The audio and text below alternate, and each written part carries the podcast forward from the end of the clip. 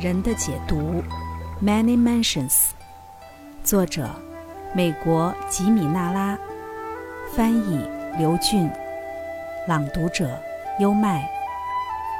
第一章，无限可能，下集。近几十年里，随着我们掌握的知识，或者说自认为掌握的知识日益成熟。我们对之产生的怀疑却也在不断加重。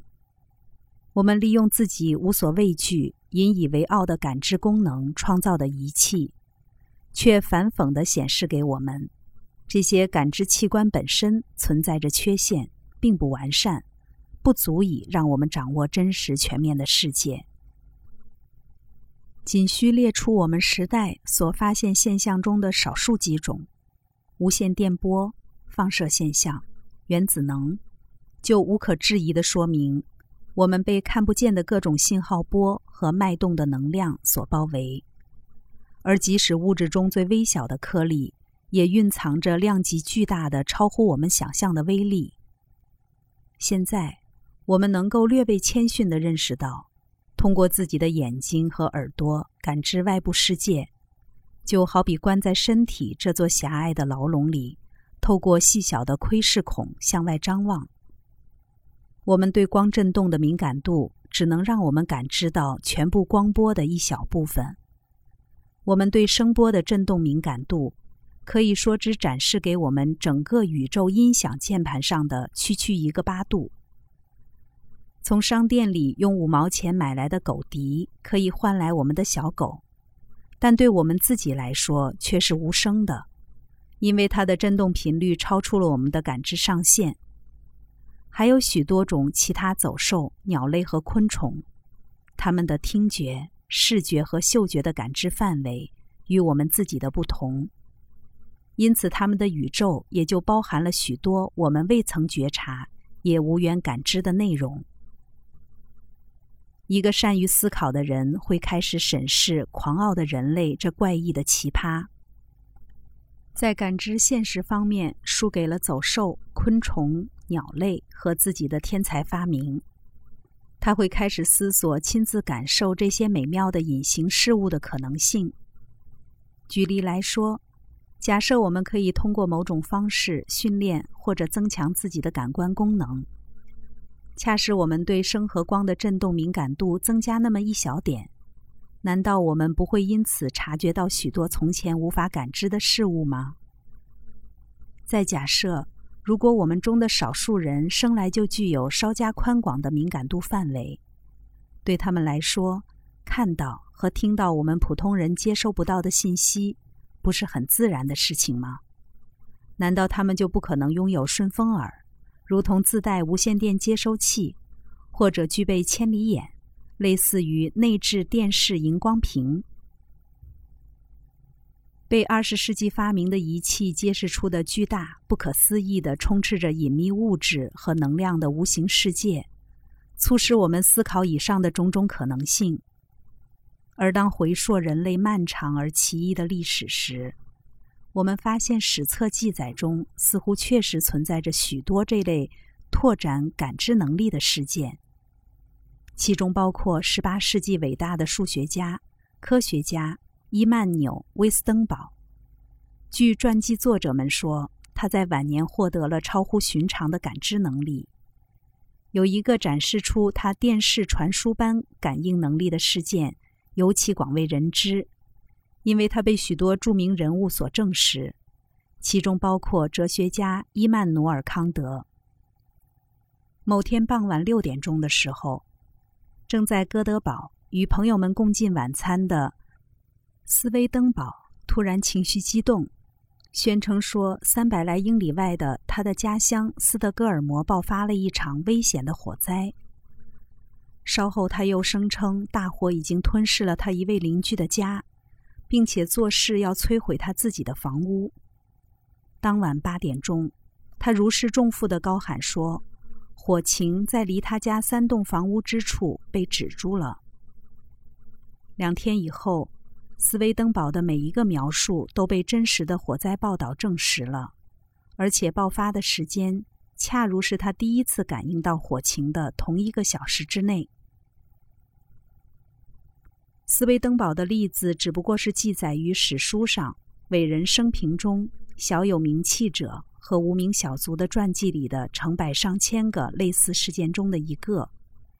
我们再稍举几个例子，根据传记作者或是伟人本人的描述，在马克·吐温、亚伯拉罕·林肯和圣桑各自生命中的某段时间，都曾产生过怪诞突兀的预感，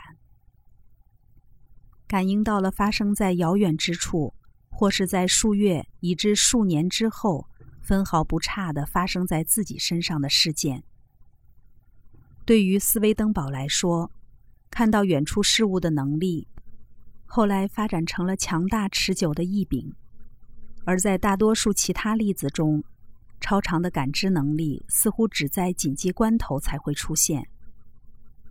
我们这些生长于西方世界的人，一直倾向于抱着一丝猜疑对此类事件侧目而视，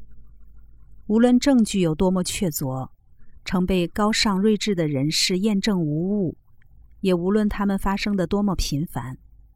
我们向来惯于扬起一条眉毛，耸一耸肩膀，将其称为巧合，或是用一句“挺有意思”轻轻打发，而不再有下文。而现在，我们不能再如此轻易地对之置若罔闻了。对于一个警醒到未解之谜中可能包含的重大发现。了解伟大科学潮流及时代需求的有识之士来说，关于人类潜在具有的特异功能的整个课题，都含有极大的重要性和意义。美国杜克大学的 J.B. 莱因博士，就是这些具有远见卓识，认为超感官现象值得系统实验研究，并且真正着手进行了这类探索的科学家之一。从一九三零年起，莱因博士和他的同事们就在从事对人类的心灵感应的广泛研究，运用密切控制下的可复验的实验手段，并且严格忠于科学的方法。莱因发现许多人类个体能在实验室条件下展示超感官能力。他的实验经过严谨的统计学技术测评，严格的说。得出的试验结果不可能是源于巧合。